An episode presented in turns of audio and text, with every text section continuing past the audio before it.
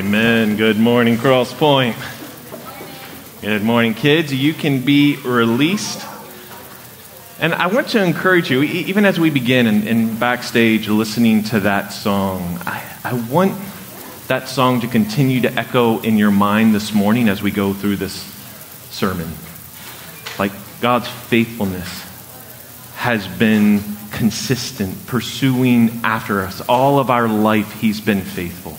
His goodness, His loving kindness pursuing us. Let those themes continue to ring in the back of our minds this morning as we continue in our study through the minor prophets. We're in week three of a 12 week series through uh, the minor prophets, and these are men whom God used to speak His word to His people at a particular time in place in history that still applicable to us today. And so the way that we're going through these 12 minor prophets is in chronological order, not just the order they appear in Scripture, but as they appear throughout history. And so, one way to help you understand where the minor prophets fall within time and who they're speaking to is this timeline that you'll see up on the screen. Now, you're probably like, I can't read that.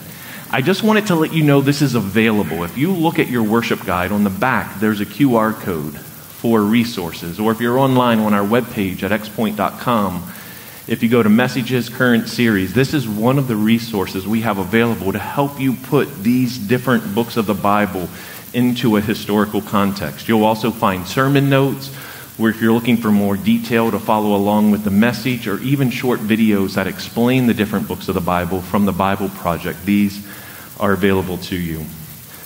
Now, today, we're going to be going through the book of Micah. He spoke to both, if you know, the, the northern and southern kingdom of Israel. Uh, he was a contemporary with Hosea, which we'll be preaching on next week. He was also a contemporary with Isaiah, who Katie read from as we began our service this morning. And so that's where we're going to be looking today. So if you want to go ahead and turn there, if you're kind of flipping through the Bible, if you don't have it on your phone, it'll be right after Jonah. And if you find yourself in Nahum, you've gone too far. It's just before then. So you'll find it, they can be hard to flip through. Or you can just look at the table of contents and go right to the page number, which makes it even easier. But before we get started, I kind of want to paint a picture in our minds of the context. So rather than just reading the words, what's the context that these words were spoken? And I want you to imagine that you're a child in a home with loving kind parents. You've always felt secure. They've been kind and good to you. You've had a good life. You have numerous siblings, the majority of whom have been completely disobedient. Whatever the parents have said, they've just done their own thing, that they've done the opposite.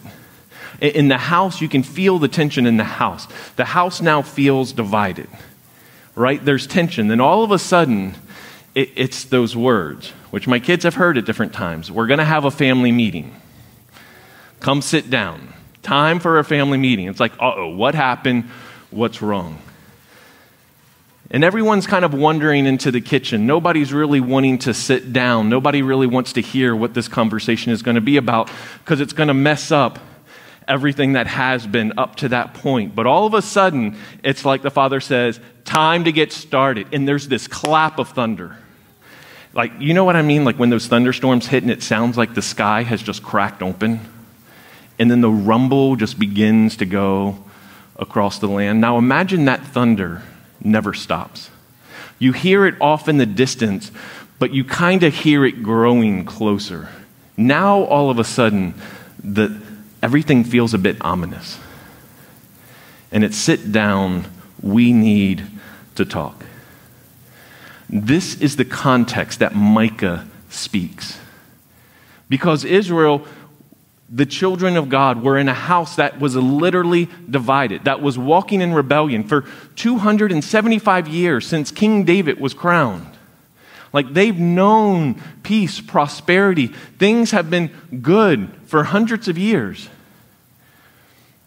But the children of God are disobeying. They're walking in rebellion. They're doing whatever they want to do. And for the last 10 to 15 years, there's been this growing news of this army in Assyria that's growing and drawing near. For 10 to 15 years, there's this threat of impending war.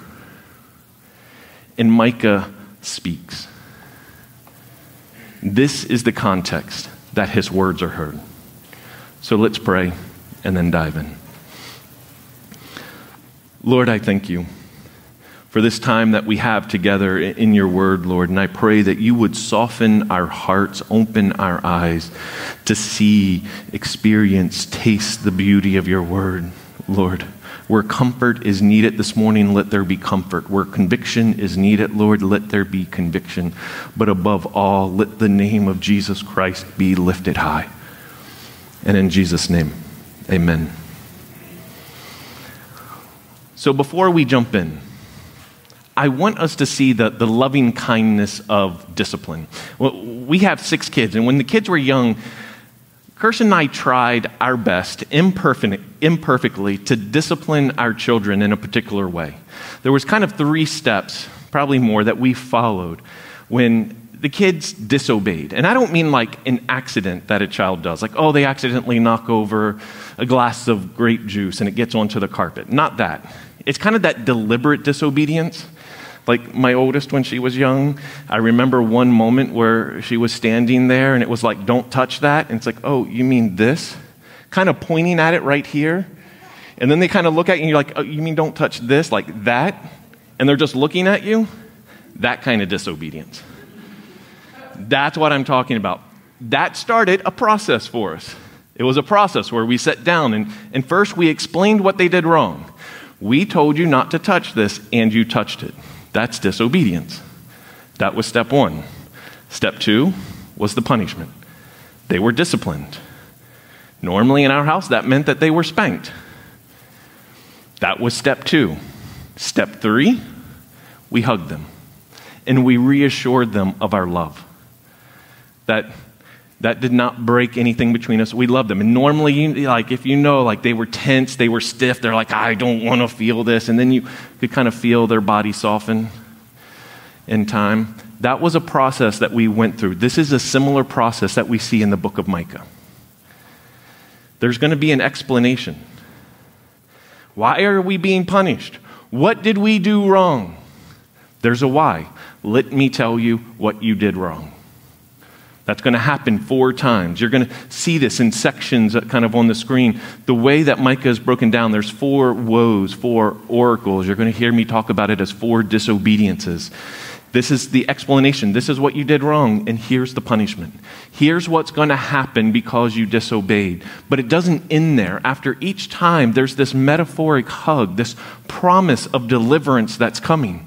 It doesn't just end with judgment and punishment, it ends with God's mercy, His loving kindness pursuing us after each one that creates this thread throughout the whole book. So let's look at the beginning. Beginning in chapter 1. It's a disobedience of ethic and truth.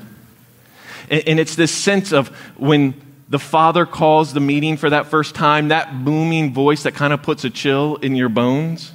Listen, all you peoples, pay attention, earth and everyone in it. The Lord God will be witness against you, the Lord from his holy temple. Look, the Lord is leaving his place and coming down to trample the heights of the earth. The mountains will melt beneath him, the valleys will split apart like wax near a fire, like a cascading down a mountainside. This is kind of like the uh oh moment, right? God is stepping in. This is the time when disobedience seemed fun. It seemed like when you were just with your friends and the other siblings and you're doing what you're not supposed to and we're so cool now. And then you look back and one of the parents is in the doorway and all of a sudden your blood runs cold. It's that moment. Disobedience seemed fun until now, the moment God has stood from his throne and he stepped down into the situation, and his footprint remains. The mountains will crumble, the, the, the, valleys will melt like wax. And then what do kids typically say? It's their fault, right? This is typically what happens. They're the ones, like they started it, it they're the ones who did it. And who's in trouble? And what we're going to see is God say, everyone's in trouble. Everyone's to blame. It wasn't me, it's their fault. Everyone is in trouble. All this will happen, verse 5, because of Jacob's rebellion. Now, here's the key phrase Jacob's rebellion. See, the northern and southern kingdoms are split. So the north is called Israel, the south is called Judah, Samaria's in the north, Jerusalem's in the south, like it's their fault. No, it was them. No, it was them. No, it was Jacob's rebellion. It was all the Jews. It was all God's children. They're all to blame. This is what that phrase means. All this is happening because of Jacob's rebellion. Yes, the sins of the house of Israel in the north. What is the rebellion of Jacob? Isn't it Samaria? See, it's the north's fault. It's their problem. And it's, isn't it the high places in Judah? Uh oh. Isn't it Jerusalem? This is getting to everyone. What did we do? Right? What are the accusations that God is bringing? And we see this then in beginning in chapter 2. It's how you treat one another. It's how you treat others. It's the ethic. Like, look, you dream up ways, it says. Woe to those who dream up wickedness and prepare evil plans on their beds. It's not like you're just doing bad. It's not like you're just like, uh oh, I did something I wasn't supposed to. I knocked over a glass of grape juice. It's no, you're laying in bed creatively contemplating how to get away with disobedience. That's where you're at. And you're doing that to the harm of one another that you're taking things that don't belong to you. You're, you're hurting one another. You're stealing from others because of your greed. You're like, here, let me steal someone's identity. Here, let me take their money. It's like, oh, well, the, because of the market as a landlord, let me just push up the rent and it doesn't matter if you can afford it or not because, oh, it's the market. And we just line our pockets with greed, regardless of the impact this has on somebody else. This is what it's referring to. And it says there's discipline in verses 3 through 5. What you have in ill gotten gain, what you've taken from others, the, the way that you've just taken what doesn't belong to you, all of that will be taken away and more because of the way that you've treated one another. This is why punishment is coming. And not just that, but also because you've distorted truth. Look at verse 6. Quit your preaching, they preach. See, they're telling Micah, would you please just keep your mouth shut? We don't like what you're saying. We don't like this judgment thing. We don't like this wrath thing. Stop saying what you're saying. God isn't mad. This isn't wrong. Surely we won't be punished for disobeying. It says, Is the Spirit of the Lord actually impatient? Are these the things that He does? Isn't God a God of love and acceptance? He's not going to judge us, He's merciful and good. You don't have to worry about any kind of judgment. It'll be fine. Look at everyone else. It's not like He's going to judge anybody anyway. In verse 11, it says, Even if a false teacher, a false preacher stands up and, and, and, tries to sell you snake oil, it says, I will preach to you about wine and beer. Here, let me tell you about something you want to hear. Then it says, and then you're just going to make them the next celebrity preacher. Oh, we love him. And it, later it says that um, in verse 11, that the preachers are just wanting to line their pockets with silver. It's like, so what do you want to hear today? What would tickle your ears? I'll tell you that. That's what the preachers of the day were doing. See, televangelists aren't new. It's not like, oh, now we have TV and now we just have all these false preachers out there. No, it was back then as well. We just have a new medium to peddle what people want to hear so that we're liked and we can make money. And this is coming against pastors this is talking about those who preach, and they're telling people like Micah, hey, just be quiet. Therefore, in 2 3, the Lord says, I am now planning disaster against this nation. You cannot free your necks from it. Then you will not walk so proudly, because this will be an evil time. And so now we get our first why. But we also get our first promise in 2 12 through 13. And I want us to see this. In reality, I feel like I could probably do a whole sermon just on these two verses because if you enjoy like the Hebrew language and traditional Jewish poetry and how that helps us discern meaning and some of the technical side, you would have loved that sermon. If you're just like, tell me the conclusion, the Cliff Notes version, then you're going to prefer today. If you want all the geeky stuff, let me know. I'd be glad to talk with you about that. But here's what we see in verses 12 and 13, because one of the things to keep in mind with Micah is it has some of the clearest messianic prophecies of any book in the Bible. It's next to Isaiah. Now, by messianic prophecy, what I mean is that because of sin, there was a promise of one who would come who would defeat sin finally.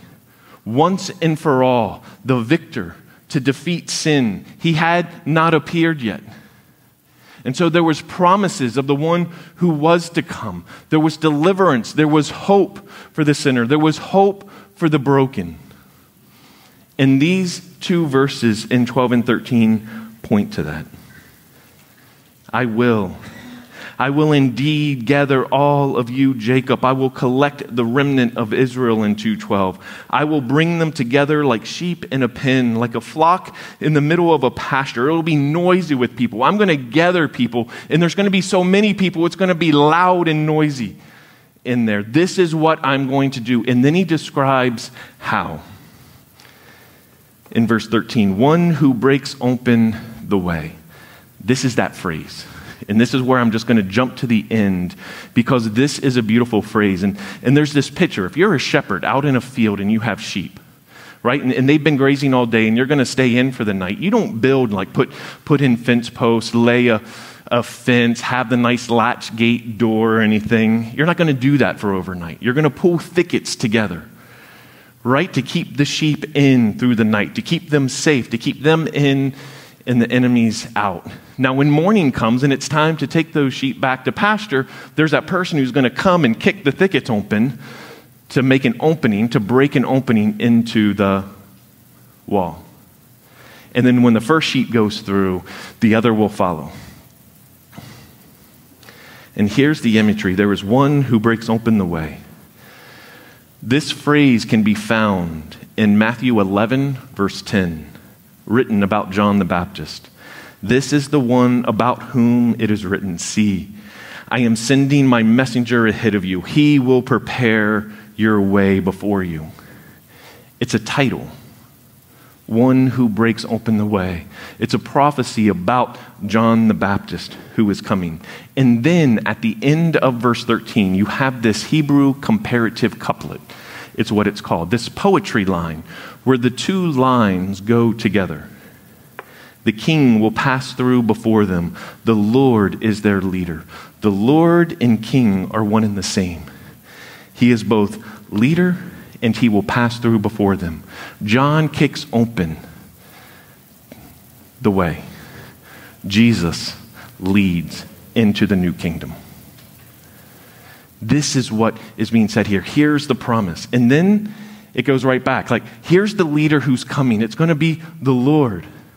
But your leaders comes now comes the second woe. Your leaders are disobedient. Your leaders aren't listening to God.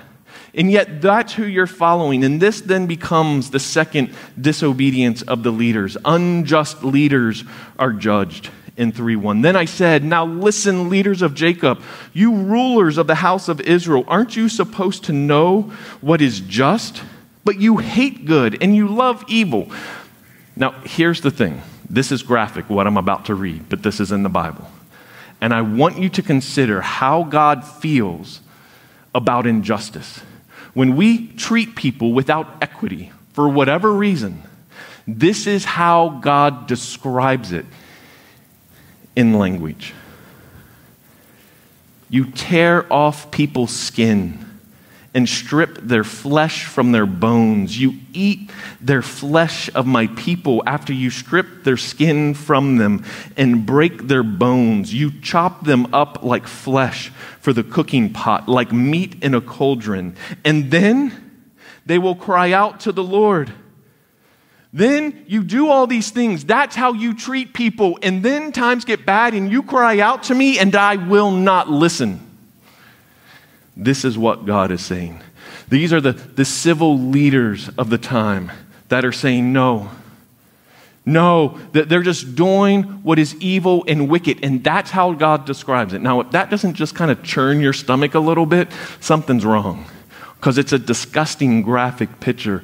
And that's exactly how God views injustice. And then again, he's going to go against the preachers. This is what the Lord says concerning the prophets who lead my people astray in 3 5, who proclaim peace when they have food to sink their teeth into, but declare war against the one who puts nothing in their mouth. See, this is where it says later in 311, her prophets practice divination for silver. Essentially, they'll preach to you whatever you want to hear as long as you line their pockets with enough money.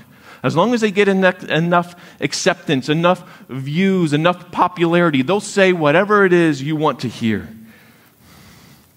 And these pastors who lead people astray, who proclaim peace. Oh, everything's great as long as you like me, as long as you're affirming, as long as everything's good. Peace, peace, peace. But as soon as there's anything bad, as soon as there's discomfort, war, judgment, they're just saying whatever they want to say based on themselves and what they want in their own greed and their own prosperity. Churches and pastors and religious leaders can misuse spiritual authority for their own gain.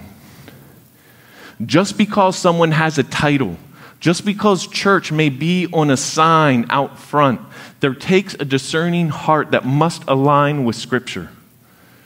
Do not believe everything you hear. And this is what Micah is addressing. They're using their spiritual authority for their own comfort, they're using their spiritual authority for their own financial gain.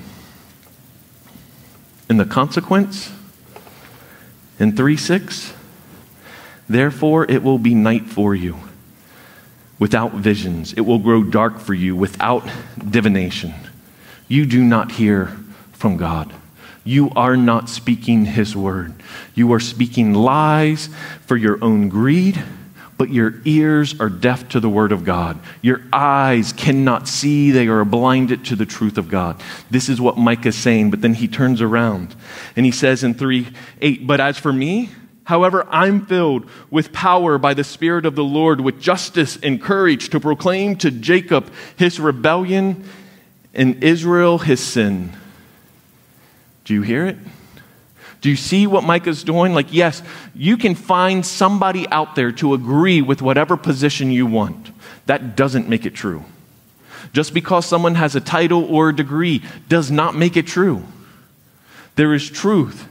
That is not because I say it, it's not because someone else says it. There is truth because God's word says it. And either someone is speaking according to God's truth or counter to it. But they could not see that. And so destruction was coming in 312. Therefore, because you, Zion, will be plowed like a field, Jerusalem will become ruined. See, here it is. Here's what you did wrong. Here's what you did wrong, and here's the punishment. You'll be plowed like a field. Jerusalem will become ruins, and the temple mountain like a high thicket. This is the punishment coming. But then there's mercy. Again, there's that metaphorical hug that's coming. In the last days, see in 4 1. Now, this is distinct. Something's just changed here. We're no longer talking about now that's happening. We're talking about something that is still to happen in the future. And in fact, if we look at what this is about to say, it's not even future just for them, the original audience, it's also future for us. It's what awaits on the horizon, it's a picture of what will be.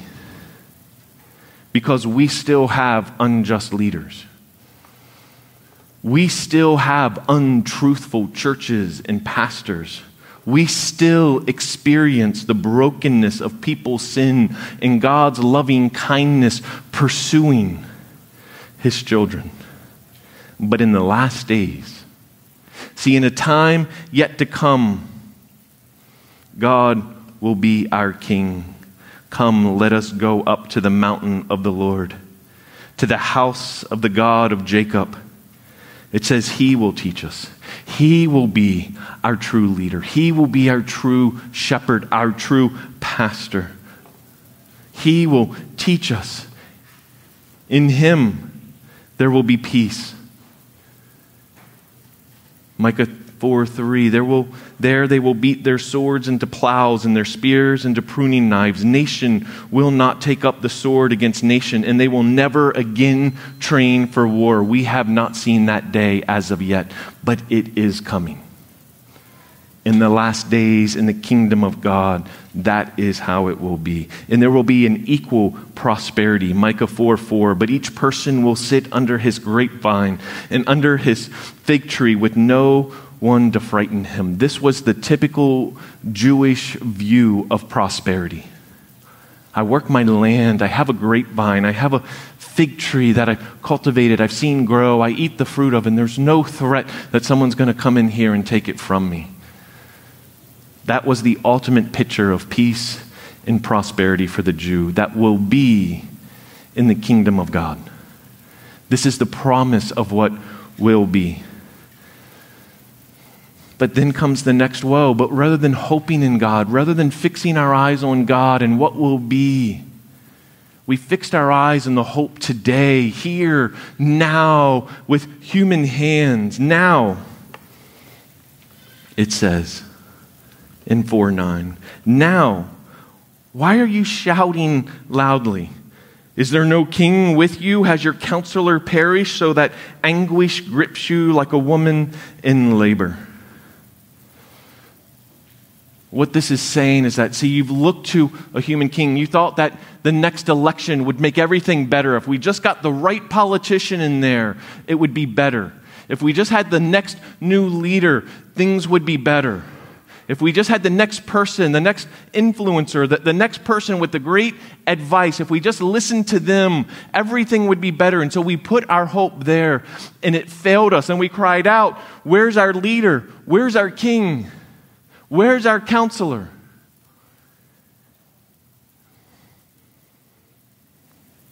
And the longing of misplaced hope gives birth to destruction.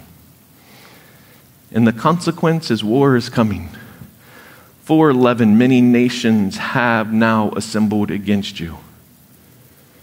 But they don't know what God's about to do. See, we begin to see this change. In 410, it says, You will go to Babylon. There, though you will be rescued. There the Lord will redeem you from the grasp of your enemies. See, so now we see both the punishment for their misplaced hope, but we also see the promise of hope that we're going to be rescued. There's going to be a redemption. Someone is going to come, the true King, the Lord, who's going to lead us out, the one who was promised. But how will we know? Who will he be? That we can look to who is worthy of placing our hope in. And then Micah begins to tell us in 5 2 Bethlehem. You are small among the clans of Judah. One will come from you to be ruler over Israel for me from Bethlehem, this seemingly small, insignificant little town in Judah. From here is going to rise up the leader. Now we know from where they're going to come. This is where the leader's going to come from. This is where the king's going to come from. This is the one who will teach us, who will rescue us, who will deliver us. And here's the thing in 5 2 his origin is from antiquity from ancient times. It means he may be born in, in Bethlehem, but it's not like his life started there. This is the Lord, the eternal God, the one who has always been and always will be. He has always existed from eternity past. This is what it's saying. He is from, his origin is from antiquity, from ancient times. And in 5 3, instead of giving birth to destruction, a woman will give birth to a son in Bethlehem, and he will lead and shepherd his people. and he will bring peace, and he will judge, and he will rescue. And if you're saying that kind of sounds like Jesus in the Nativity, you would be right. The only thing is, this was written about 750 years before Jesus was born. This was a prophecy that was written, a promise that was to point to say, This is where your hope. There's some things that are coming that's going to be hard, but you're going to be rescued. And this is how you're going to know it's Him. So keep your eyes fixed on Him, and it continues that there's punishment but until that day, there is punishment. Because in 510, in that day, this is the Lord's declaration I will remove your horses from you and wreck your chariots. I will remove the cities of your land and tear down all your fortresses. I will remove sorceries from your hands, and you will not have any more fortune tellers. I will remove your carved images and sacred pillars from you, so that you will no longer worship the works of your hands. I will pull up the Asherah poles among you and demolish your cities. I will take vengeance in anger and wrath against the nations that have not obeyed me. See, it's at this point when people are like, hey, Micah, can you just stop preaching right now? It's kind of uncomfortable. I don't like that. What happened to all the good news and just making it feel warm and fuzzy so I can go eat lunch?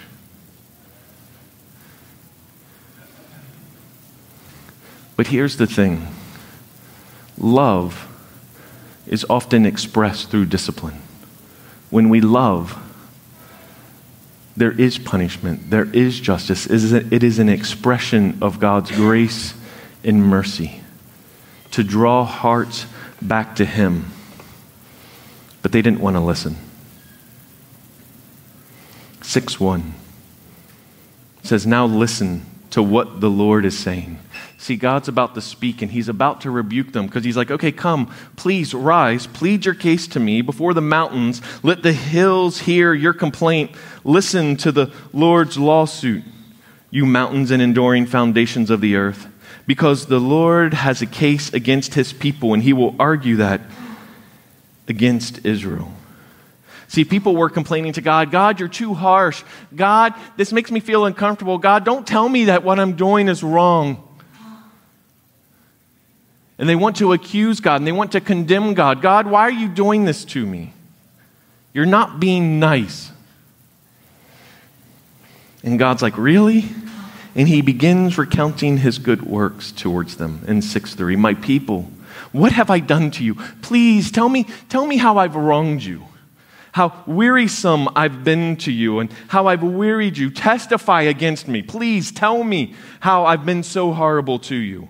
I brought you up out of slavery from Egypt. I've given you good leaders in Moses, Aaron, Miriam. I protected you against other nations. So please come to me with your condemnation about how wearisome I've been to you.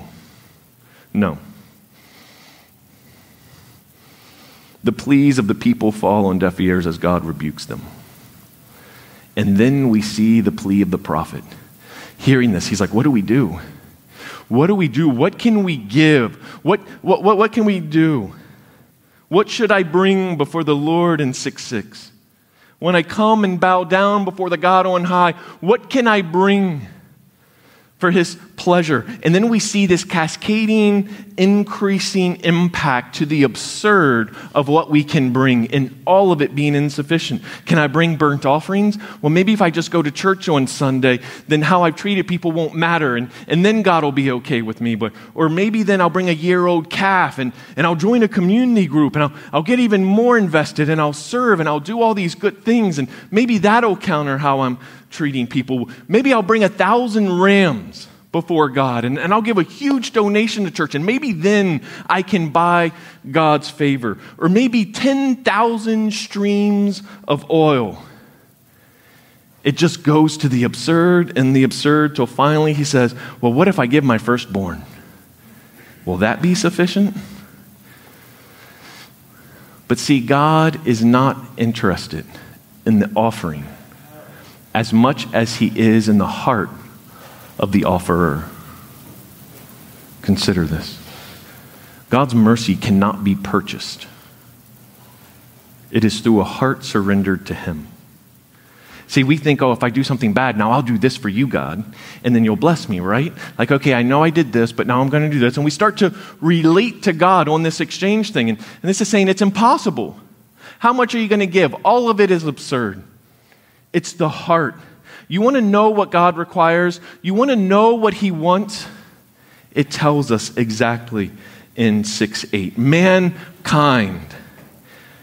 That's interesting if you're following the labels, this isn't Jacob, this isn't Israel, this isn't Judah, this isn't Jerusalem, Samaria, this is mankind. You have breath, you're a human being. This is for you. You want to know what the Lord requires? This is it. He told each of you what is good and what is the Lord requires of you. You want to know? This is it.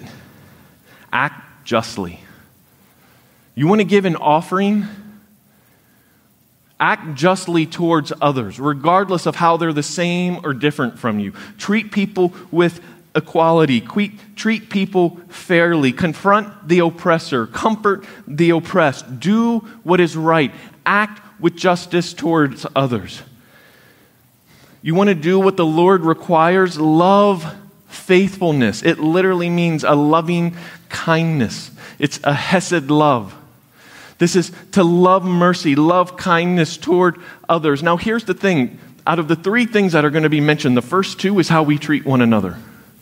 That's kind of interesting, isn't it?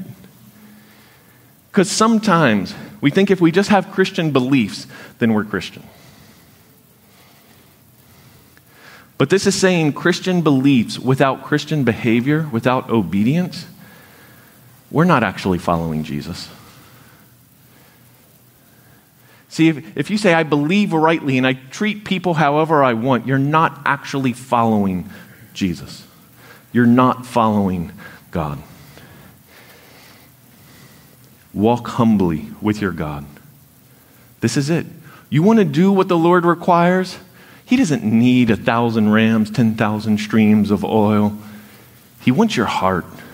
He wants you to act with justice towards others. He wants you to, to love faithfulness to one another. He wants you to walk with humility with Him.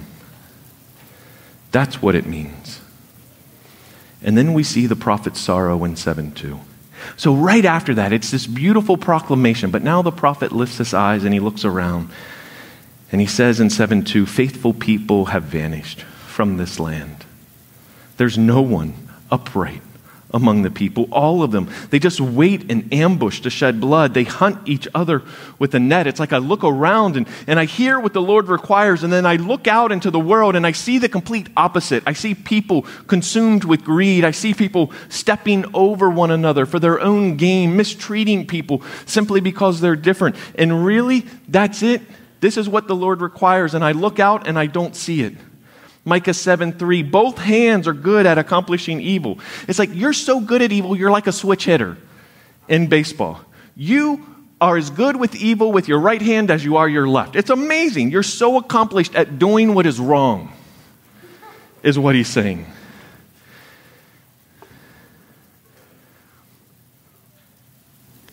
And then we get into the final verses. And this is where I want to conclude. Because have you ever felt that way? Like, I mean, I'm just saying, like, if we're here and we can sit here and we can say, okay, if we're like Micah, I feel this at times. There's things I'm going to say people aren't going to like. There's things I have said that have caused people to leave.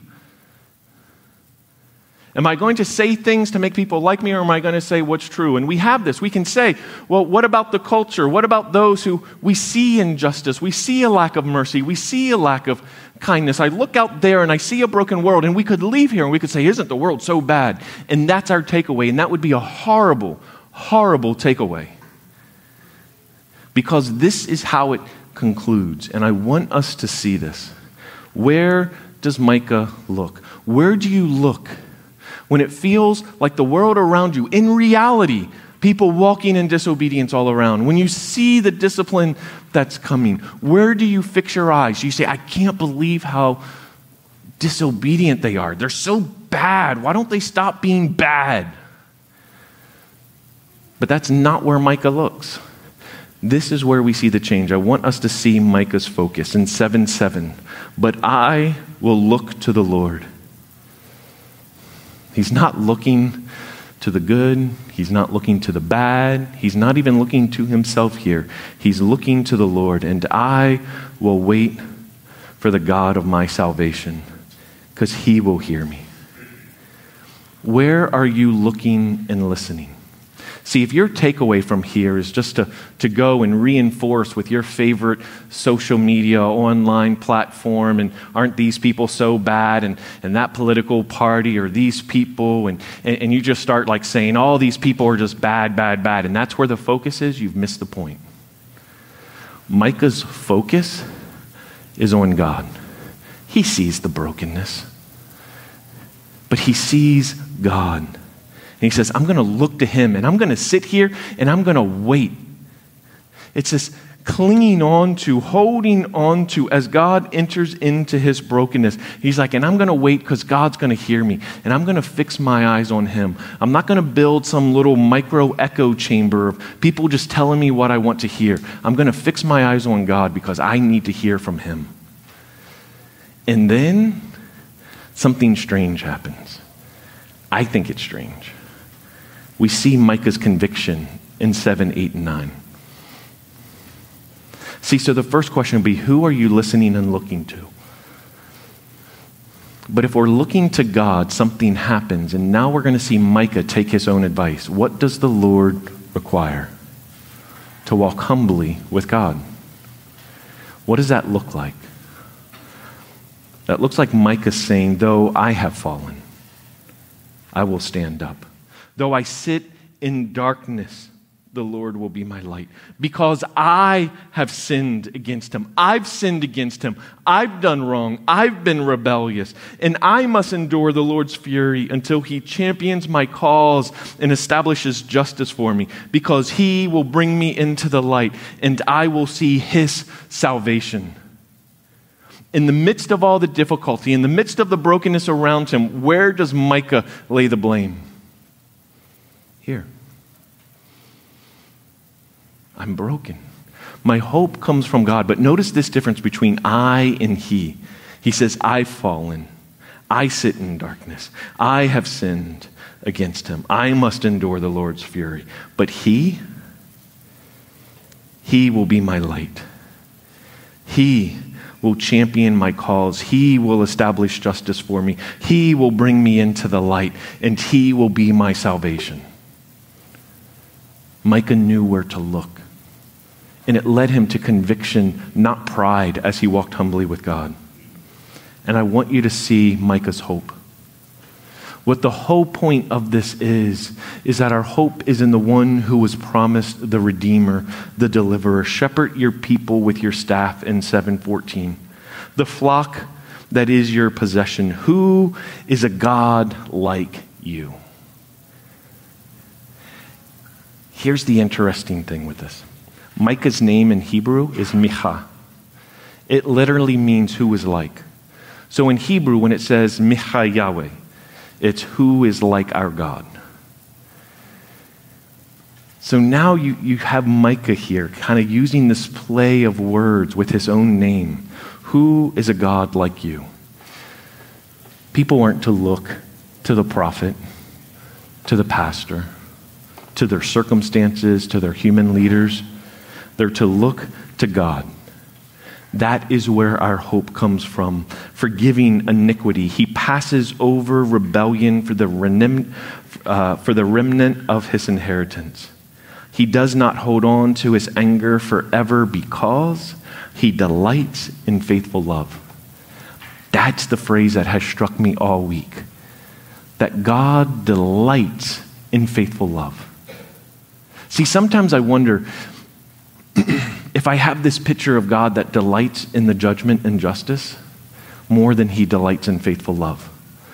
Like, oh, you're just the wayward child. Yeah, yeah, yeah, I love you, but like God's just the judge. And he is, and he does. But I know the heart of a parent does not take joy in disciplining their child. It's not like they enjoy that, they do it as an expression of love for the child. But when the child giggles and laughs and you're having fun and playing together, there is a deep joy. That is a small shadow reflection of the true nature of God, our Creator. He delights in expressing His faithful love to His children.